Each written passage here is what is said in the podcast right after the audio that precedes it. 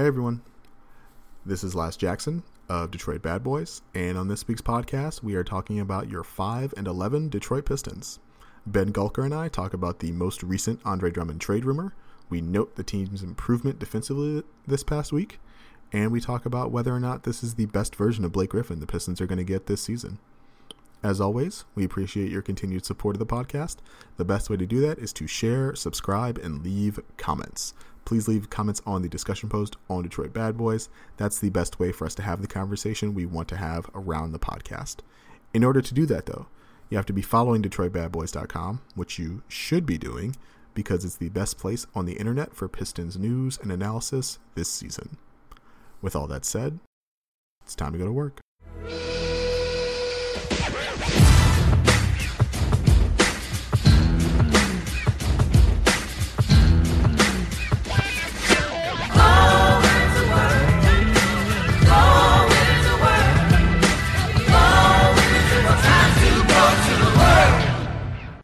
Hello, everyone. Welcome to the Detroit Bad Boys podcast. I am your host, Lazarus Jackson. Pleased, as always, to be joined by my usual co host, Ben Gulker. Ben, how are you doing? Doing good, Laz. Interesting week of Pistons basketball. They won. So we, we got to take that and be happy about it, I guess. How are you doing? I'm doing well. They we said last week there's like, hey, if they win one game, we we got to be pumped about it since they lost four in a row at that point, and and they did. They won. They won one game. They beat Atlanta this week. Bad loss against Chicago. Good good win against Atlanta. It's it is good to beat up on bad teams. I think that's something that um like really helps out your your net rating and whatnot. Um, and a not so bad loss to the best team in the Eastern Conference. Do you feel better about where this team is headed, Ben? After a uh, after a one and two week? You know, it's a great question, Laz. I think for me, my how good I feel about this team depends a lot on how good Blake Griffin is feeling. And you know, that game at that win in Atlanta aside, um, to me, he's just not looking right, and it's really hard for me to feel good about this team until he's looking right. But I mean, yeah, it's good to beat the bad teams it's good to be, you know, mostly competitive through three quarters with Milwaukee. I mean, competitive at times. It was kind of one of those slow blowout games where they eventually win by a lot more than it felt like through the first half. But uh, until Blake Griffin is healthy, I, I don't know, man. I'm, I'm still feeling pretty down about the team.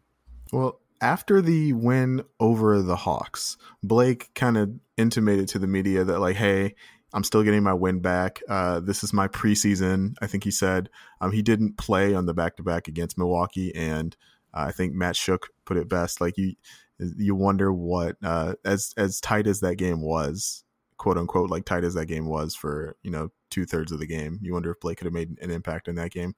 But uh, I guess so. Do you think this is, despite the fact that Blake hasn't been his best self, the self we saw last year? To start this season. Do you think this is the, the best we're going to see from Blake? You know, it can't be as good as we're going to see him, right? I mean, he says himself he's at preseason form essentially in terms of his his wind. And look, that's obvious to anyone who's watching him right now. He's not. He has no explosion. Um, he's basically getting by on strength and smarts, right? And uh, that's obviously not the player we're accustomed to. And even though he, he doesn't get up the way he used to, there's certainly a lot of um, lateral mobility and lateral quickness that we saw a season ago um, that got him onto the All Star team that we haven't seen yet. Um, but you know, I can't help wondering if maybe the Pistons rushed him back a little bit. It's certainly understandable why they're trying to salvage a season that fell apart before it really even got started. Um, but yeah, I mean, he's he's not right yet, so he's obviously got to be better. But you know, if they rushed him, I don't know. Maybe it's going to take a little longer than we would think that it should and that we hope that it should. Yeah, I don't I don't know if they rushed him. They're still quite clearly being very careful with him, right? Like I don't think he's hit 35 minutes in a game yet. Um, if you remember the first game back in Minnesota, he was on like a very tight minutes restriction. They're not they haven't played him on the back to back against Milwaukee. And so I do think that they're because they're being so careful with him, that leads me to believe that they, they didn't rush him back. Um, I think that we're I don't know if necessarily he'll be any better athletically, but uh, so far he hasn't been the shooter that he was last year. I think that'll definitely change. Um, I think that uh, his his return has also coincided with uh, an elevated level of defensive communication, which I think is really important. And he doesn't necessarily need to be at his athletic best to uh, to do that on a on a game in game out basis. But uh, yeah, I mean, I think that I don't think we'll ever see like the I don't I don't think we're gonna get like the fifty point against the Sixers version of Blake. I don't think we're gonna get like the the putback dunks version of Blake that we saw like early like the first ten games last year. But uh, if he can comfortably settle into the rhythm that he found in like early mid to late December, early January last season without the usage, if I remember correctly, January was like his really high usage month, and that was when the season was slipping away. And so, if they can continue to keep his usage low, keep him involved in the offense, but not necessarily uh, grind him into dust, I feel good that he'll be able to to persevere. And you know, they they have guys who can uh, restrict it. They can have guys who can help him out in Blake's absence. They have guys like Christian Wood. Christian Wood has solidified a rotation role even after Blake's return. I know that was something I think we were we were both concerned about that Blake would come back and Christian Wood would get uh, shoved out of the rotation. Uh, it was uh, it was pointed out to me on uh, on Detroit Bad Boys. Shout out to Brian Tucker Hill that Thon and Christian Wood had played. I think the exact same number of minutes before the Milwaukee game, and I think Christian Wood played one more minute than Thon uh, in the Milwaukee game. So now Christian Wood has officially played more minutes than Thon this season. Congratulations, Christian. Uh, are you still a Christian Wood truther, Ben? Hey, I'm going to be a Christian Wood, Wood truther until he proves that he's worse than Thon Maker. so yeah, absolutely, I'm on the Christian Wood uh, bandwagon for sure. I mean, look, you know what you have in Thon Maker at this point. There's not a lot of question about the player he is. Um, he's got a few strengths, and his his weaknesses and limitations are on display as well. On the other hand, I think with Christian Wood, you've still got a lot of unknown quantity there. He's, as we've talked about, he closed last season just sort of on a tear. He's had moments like that for the Pistons where, you know, he gets in the game and the whole tone and tenor of the game changes for the good. He's had a couple moments where it's changed for the bad too. But, you know, I think you got to figure out is this just a flash in the pan, a guy who's really athletic and caught teams off guard uh, and exploiting some of that unknown quantity about him? Or is there something more there, something more to this kid uh, that can be cultivated and developed into something a little bit more special than what we've seen so far? To me, the Pistons absolutely need to know the answer to that. They've got him on a bargain deal right now. The way this season has gone, I think you absolutely have to explore Christian Wood. Um, you're potentially talking about losing Andre Drummond to free agency at some point. There's questions about Blake Griffin's health and his pro- productivity moving forward uh, Christian Wood could be a convenient replacement, obviously in the short term, but potentially in the long term as well. So, absolutely play Christian Wood as much as you can. Figure out if he's the real deal, or you know if he's one of these guys whose athleticism never turns into a fully polished NBA product. Yeah, I I wonder if Wood is just like a little bit a victim of the roster. If the Pistons had it's it's quite clear that like Wood's best minutes come both to next uh, both to Bo uh, go? Wow. Okay. Woods Wood's best minutes come next to a traditional center and that's Andre Drummond. Andre Drummond is the only traditional center the Pistons have on the roster, and so if there was another traditional backup center for Christian Wood to play alongside of, you figure that would be uh, a better showcase and, and uh, you know visualization of his talents. But right now he's stuck playing. You know he's the power forward next to Thon, but Thon's not a really a traditional center. He's the center next to Markieff Morris, and we saw a little bit of uh, Christian Wood, Blake Griffin minutes, I believe, in the Atlanta game. Those went pretty well, but uh, you know that you, I imagine that that lineup would have uh, struggles defensively against teams not named the Atlanta Hawks. And so, uh, you know, Christian Wood needs another guy who can erase his mistakes on the back line and communicate better than he does on defense. Andre Drummond does that. And so I think that continuing to find space to play those two guys together um, will will keep Blake's minutes low and continue to make the Pistons productive, like while Blake is off the floor. Um, as for like whether or not Christian Wood is a part of the future that's something I, keep going back and forth on i just don't i don't know if it's uh just like philosophically it's difficult for me to imagine like an an offense only or a primarily offense only big man, like being a somebody you like build around.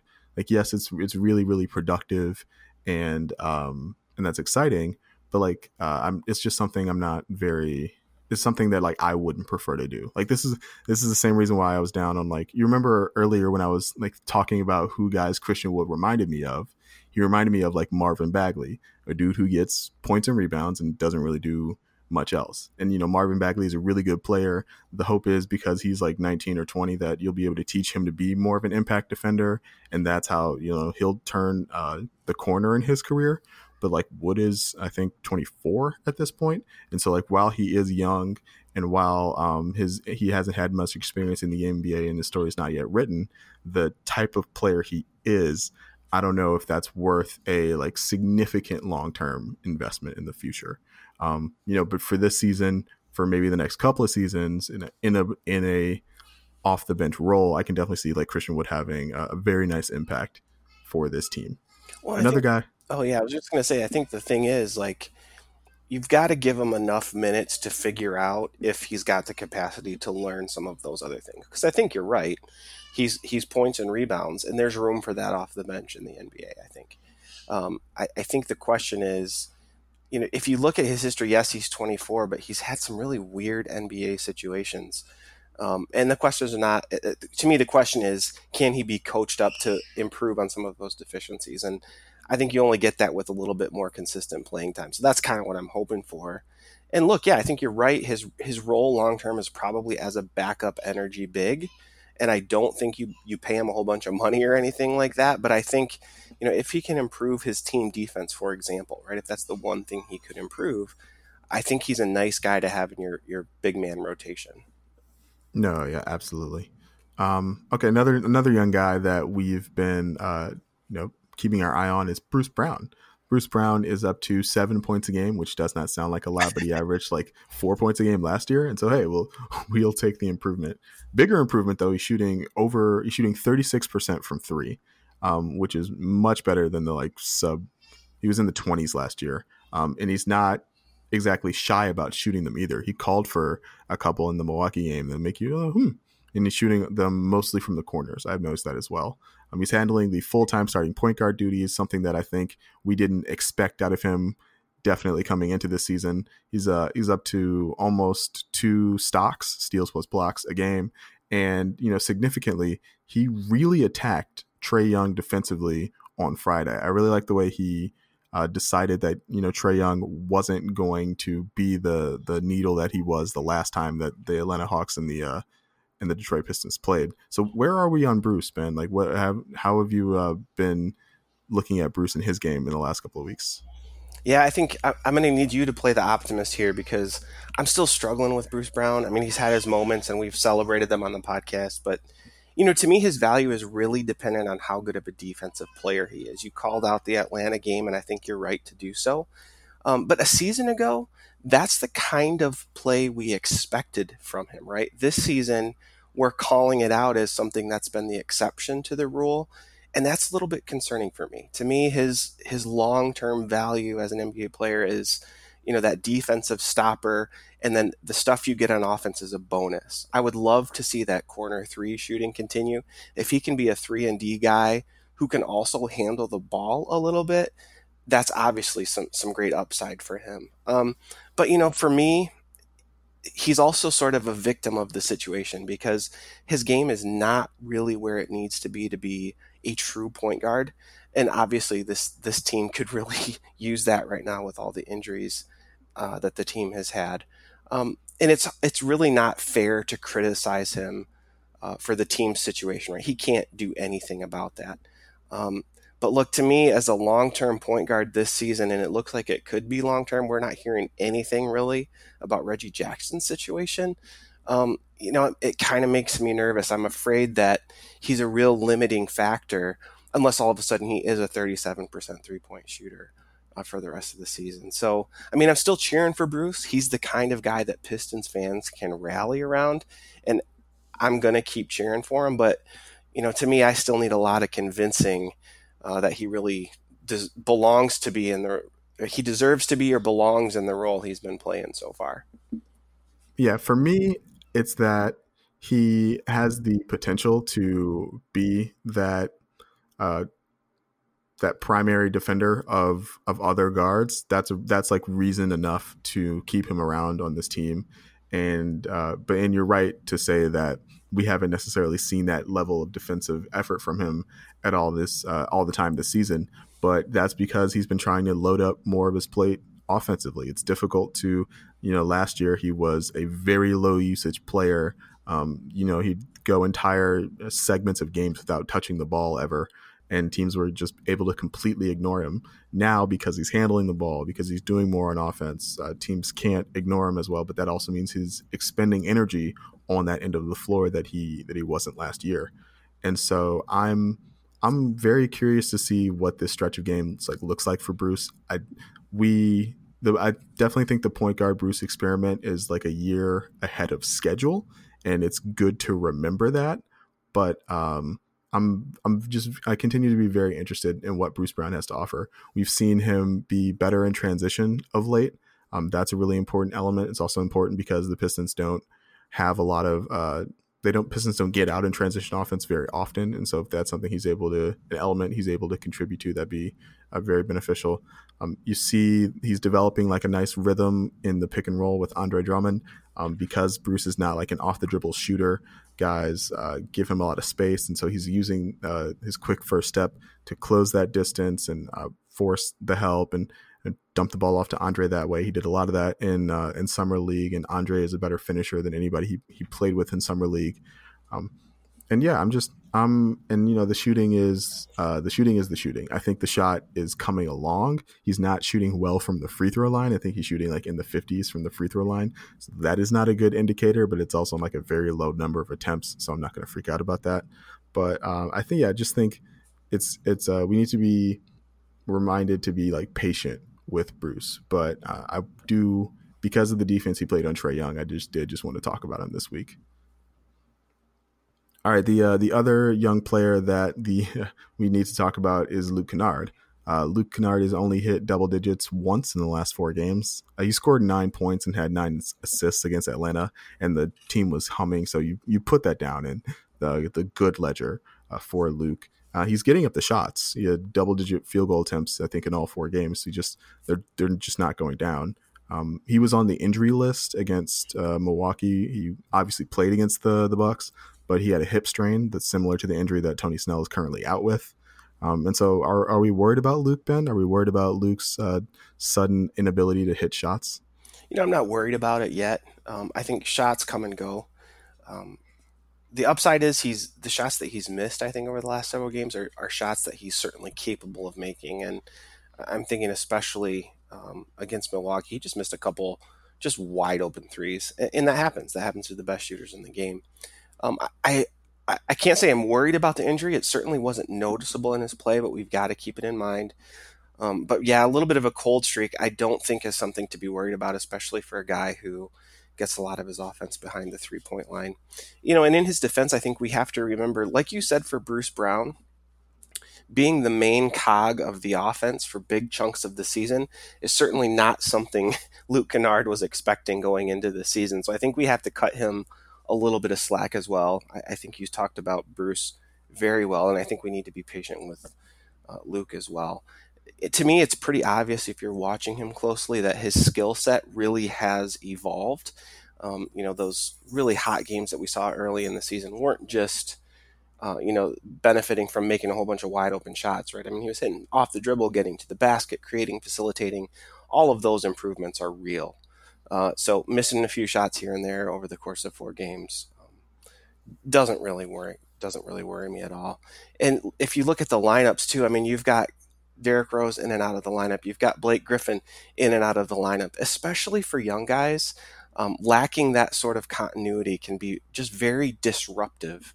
Um, from game to game, you really don't know for sure what role you're going to have and how your number is going to be called um, in, in, some ways, this is probably a good learning experience for him, even though the short term struggles are real. So, no, I'm not worried. Uh, I think this is just sort of a natural part of his development and progression. I'm I'm with you there. I am a, a little bit more concerned just because I think that we are uh, approaching the relative like limit of what Luke will be able to do offensively. Um, he's been a better rim attacker this year. He's been uh, about he's been the three point shooter he's always been, just on higher volume, which is really impressive. Um, but he's starting to be treated like the offensive player we all thought he could be, and that means drawing defensive attention that uh, he wasn't getting before. That means, um, you know, getting drawing the the other team's best perimeter defender and you know that's something that I think will will change once the team is fully healthy. Once you know, once you have a Reggie Jackson and a Blake Griffin uh, alongside Luke, you you won't be able to guard that guy with your you won't be able to guard Luke with your best perimeter defender. But I do think that um, it's good. It's a good reminder that Luke is not uh, Luke is an efficient like second or third option, not necessarily a primary option. And you know, when Blake hasn't played, they've they've asked him to be, and he's succeeded but um, you know that is going to come with some peaks and valleys, and we're seeing one of the valleys right now. You know, long term, I do really believe in Luke as a as a very efficient, like very core piece of this team. But um, you know, these last couple weeks only show his uh, is the limits of like what you can rely on him for. There's only there's only so much offense you can expect to get from a guy who usually does not uh, draw fouls and usually does not attack the rim and get all or get all the way to the rim in the half court.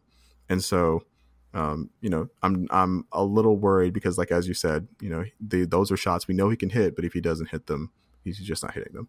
But you know, I'm not super worried about Luke. Uh, Luke has been Luke has been great this season. Um, hopefully he'll hopefully the hip thing doesn't really bother him. Um, I know that can be kind of a that's a range of motion thing, and for a guy who um, needs his jumper to be like all the pieces need to be moving efficiently for that to that to work. Uh, I worry a little bit about that, but uh, just like with Tony Snell, I expect Tony Snell to be back relatively quickly. Um, hip things, you uh, you sounded like you had some experience with the hip injury uh, last week, and all all it takes is just like rest and uh, and time. And so Luke's a young guy; he'll uh, he'll be able to figure that out. Yeah, hip flexors are the weirdest injury too because you can feel totally fine and then just stop at a weird angle and just sharp shoot, shooting, stabbing pain.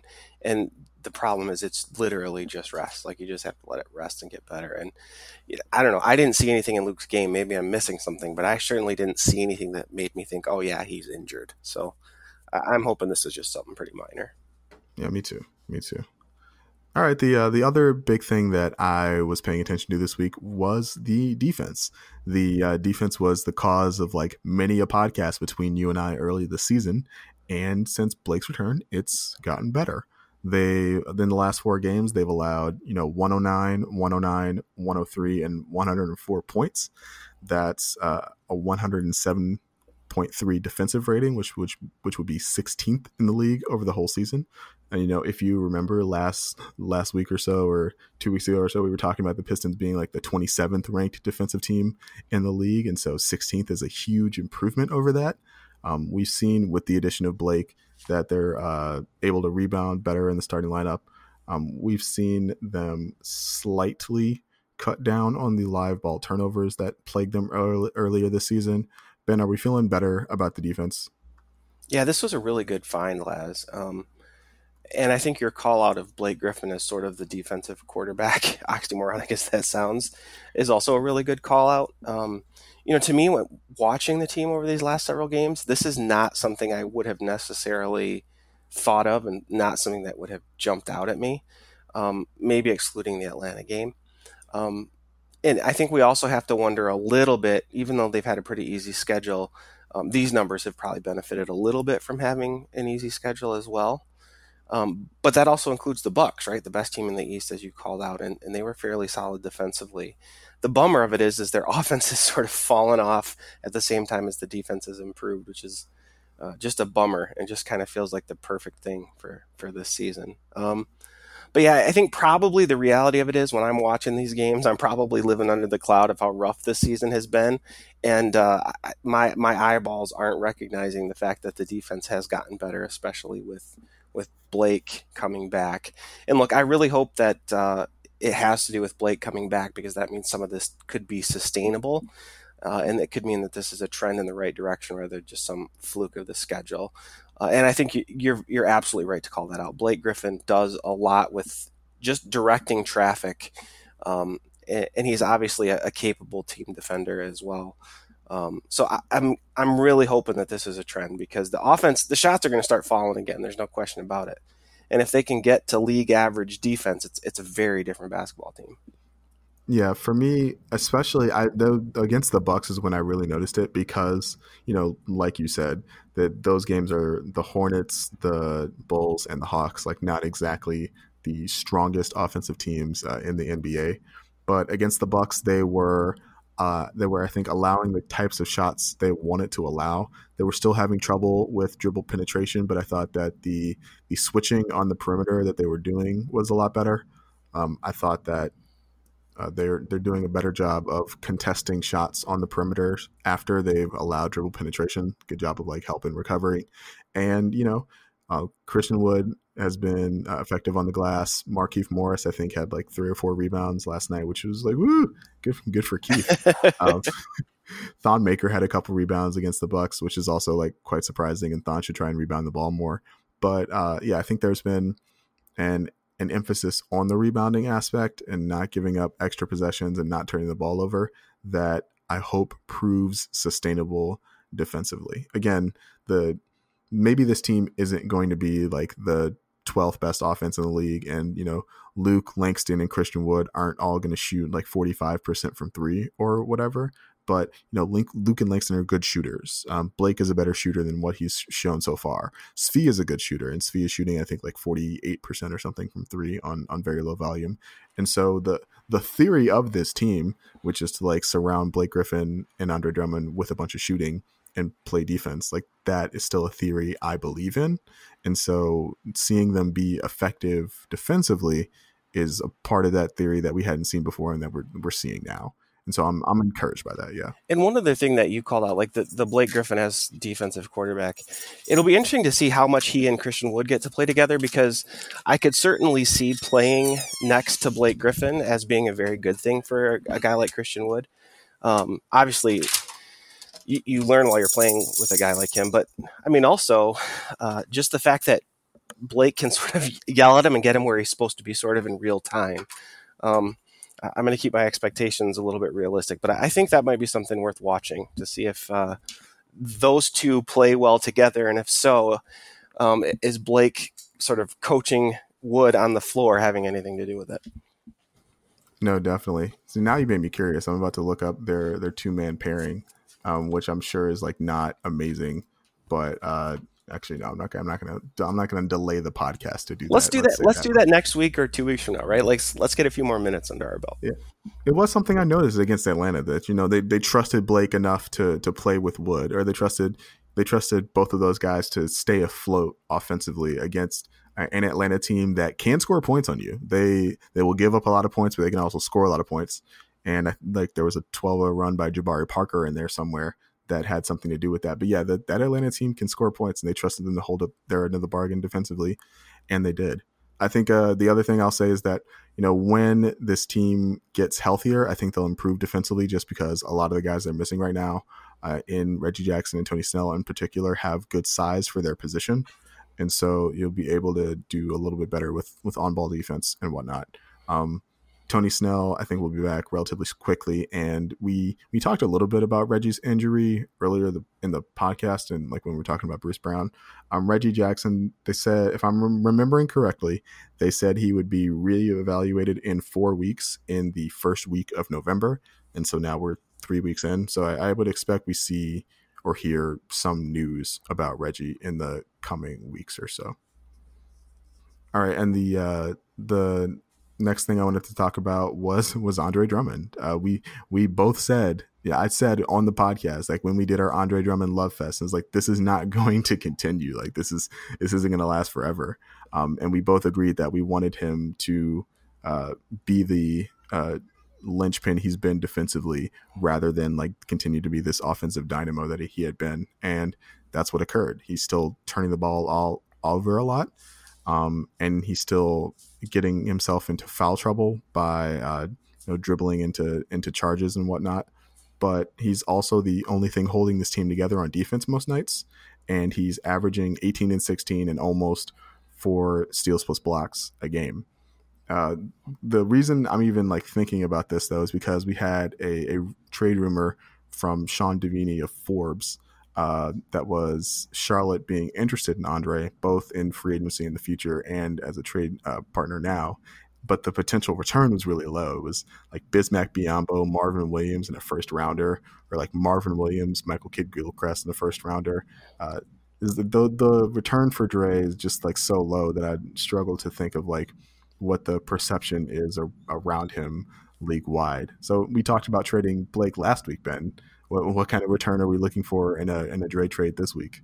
Yeah, so I, I think the big complicating factor here is the fact that his return value is probably about as low as it's been during the course of his entire contract right now. Uh, and that's because he's approaching the end of that deal. And if you're looking to trade for him and looking to keep him, you're obviously taking a pretty big risk by doing so. So, on the one hand, I think that that rumored Charlotte trade was absolutely ridiculous, and I would think the Pistons management would be laughing that right out the door.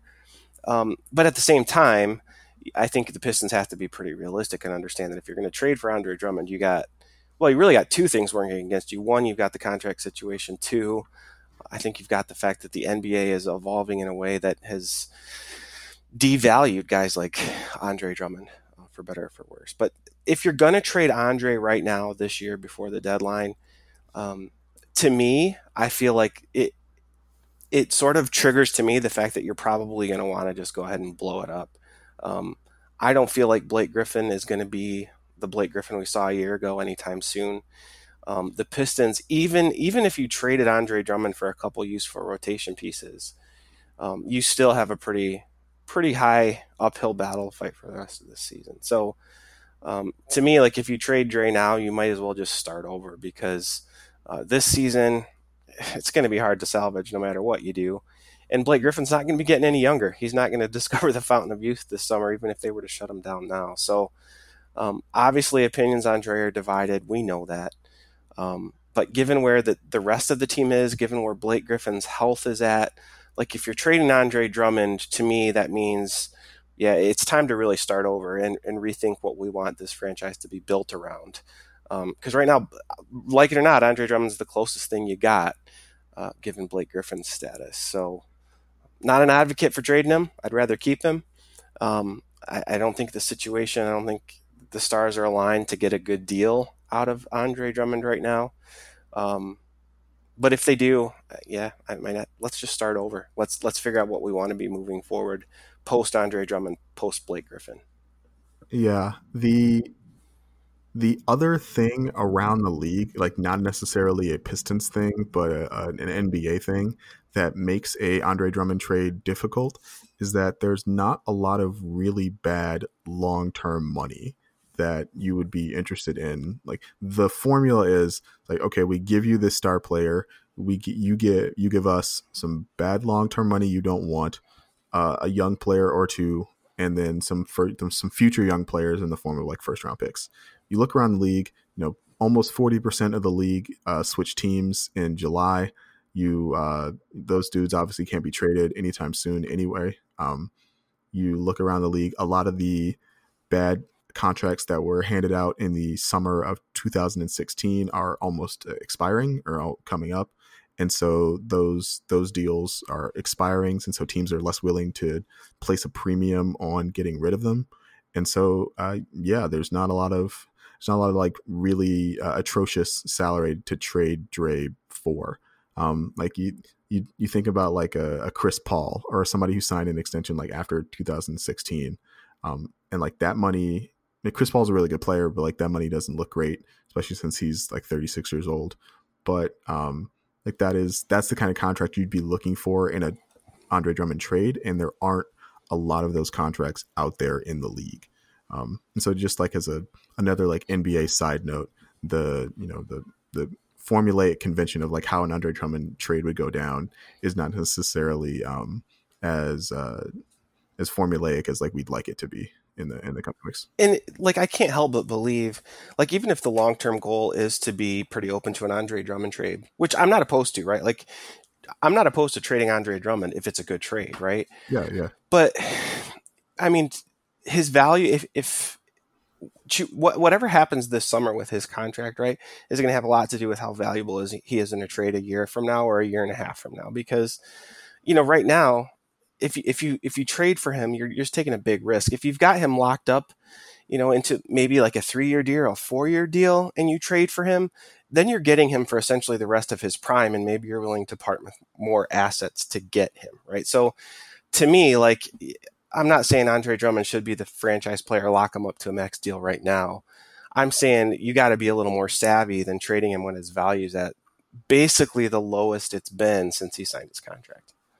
Yeah, and even if you even if you as as I hope they do, even if you re-sign Andre at a very similar number to what he's being paid right now, which I think is a relatively fair number, both for a player of Andre's ability and status among the, the athletes of this city, but also as like just a, a guy in the NBA who's limited by the team you can place around him.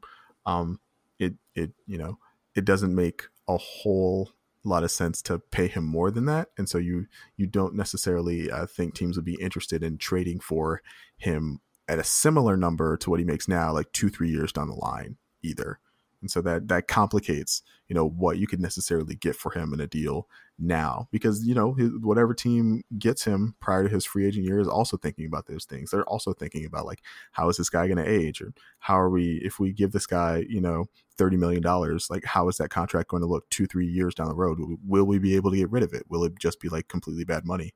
And so like those are those are some of the like moving pieces that go into uh, any uh, contract situation like with Andre Drummond. And so like yeah, there's there's a lot of stuff going on there. And so but uh, all those moving pieces don't add up to Bismack Biyombo, Marvin Williams in the first round pick. yeah, that's that's that's just a laugh out loud kind of a trade. Like there's just no way. Yeah, basically. All right, Ben. The uh, schedule this week, we got a couple more games. We got Orlando on Monday, uh, of course. Orlando will be without Nikola Vucevic, who injured his ankle really badly, and they might be without Aaron Gordon, who uh, didn't play against the Pacers with an, with an ankle injury on Monday. Um, on Wednesday, they'll go uh, to Charlotte. And Thanksgiving will happen, and they'll fly back home, and then they'll play Charlotte at home on Friday. And then we have a Sunday matinee at home versus San Antonio. San Antonio kind of struggling on the year. They're six and eleven, and uh, just lost to the Wizards this week. Ben, is there uh, is there any way the Pistons can pull three and one out of their hats this week? Oh, Laz, you know that I've been as optimistic as anybody going back to the summer, uh, and I can't help but shake the feeling that like I'm getting a little bit of what I deserve. Like I'm a I'm a Detroit sports fan. I didn't I didn't really have any grounds to be optimistic, and I'm sort of getting reminded of that. Um, but man, in spite of that optimism, I'm having a really hard time seeing three and one. I'd love to have that confidence, but I just don't right now. Um, and look, honestly, even saying two and two feels like a stretch for me. Um, fortunately, we got Charlotte t- twice, and we're catching Orlando at sort of a good time. So here's what I'm going to say: you you win that Orlando game, especially if they're without Aaron Gordon. You get one of those against Charlotte, and in spite of the fact that San Antonio's struggling, I don't love that matchup for us, um, and I feel like they're probably going to beat us. So I'm going to say two and two. Um, and I feel like I'm stretching a little bit because that, that optimism is wearing thin. But let's get two wins so that a week from now we have some positive things we can talk about on the podcast. I like that. Uh, I am I'm going to say three and one. Ooh. Just because if if this season is going to start turning around, it has to be relatively quick, quickly, right? The the schedule gets much more difficult for this team in the latter half of December. They start playing basically they start playing teams from the West for the first time all season, and uh, in the early part of January. And so, if this team is going to make the push into the Eastern Conference that they want to make, they're going to have to start winning some of these games. Um, the the defense is really the thing that encourages me the most about uh, the rest of these games, especially this week. Um, Orlando without Vucevic is really struggling to score points. I watched uh, a good chunk of that game against Indiana. Uh, Indiana is a very good defensive team, but the lineups that the uh, that the Magic are putting out there are just not. Um, they're not necessarily uh, lineups that are going to kill you offensively. Um, we've already seen uh, we've already seen Charlotte, and Charlotte's playing well, but you know that's a team I think the Pistons are definitely capable of beating um, with a with a better effort from Blake Griffin. Uh, that they would have won that Charlotte game, and so I, I, feel pretty good about those games. And yeah, I don't I don't feel great about the San Antonio matchup. That's just going to be a tough matchup, regardless. But yeah, I think they should be able to win. Uh, they they if they don't win three games this week, we can start uh, looking towards the rest of the schedule. It'll be ever closer and uh, tugging at our collar, collars and, and gulping a little bit. All right, Ben. Uh, that that's the podcast. Let the people know where they can uh, find you on social media, where they can get uh, pictures of your kid, the one kid looking like he's terrified of the camera. yeah, I love that. Whoever I don't remember who was off the top of my head. That's pretty funny. Yeah, family pictures, man. The little guy, only a couple months old, he was staring at that camera like it was uh, possessed by the devil or something. Uh, at BR Gulker, that's where I'm at on Twitter. The, the kid pictures get posted to Instagram and sort of feed through also, I'm really making an effort to jump into the comments, especially on the podcast post. So, if uh, I have everything wrong about everything, I want to know about it. Let's let's fight about it a little bit in in good in good spirits. Well, friendly fights in the comments. I like that. Yeah, just the spirit of friendly competition. I like that. Uh, of course, you can follow me on Twitter at Laz Chance. That's at L A Z C H A N C E. Uh, I will. I've also been kind of jumping into the comments more often. Um, I've been really uh, trying to you know be active in in the recap post. I think that's where we get a lot of the the discussion around the Pistons, and it's a lot of good discussion. And so I want to facilitate that and take part of it uh, as well. All right, y'all. This has been the Detroit Bad Boys podcast, and we will talk to y'all next week.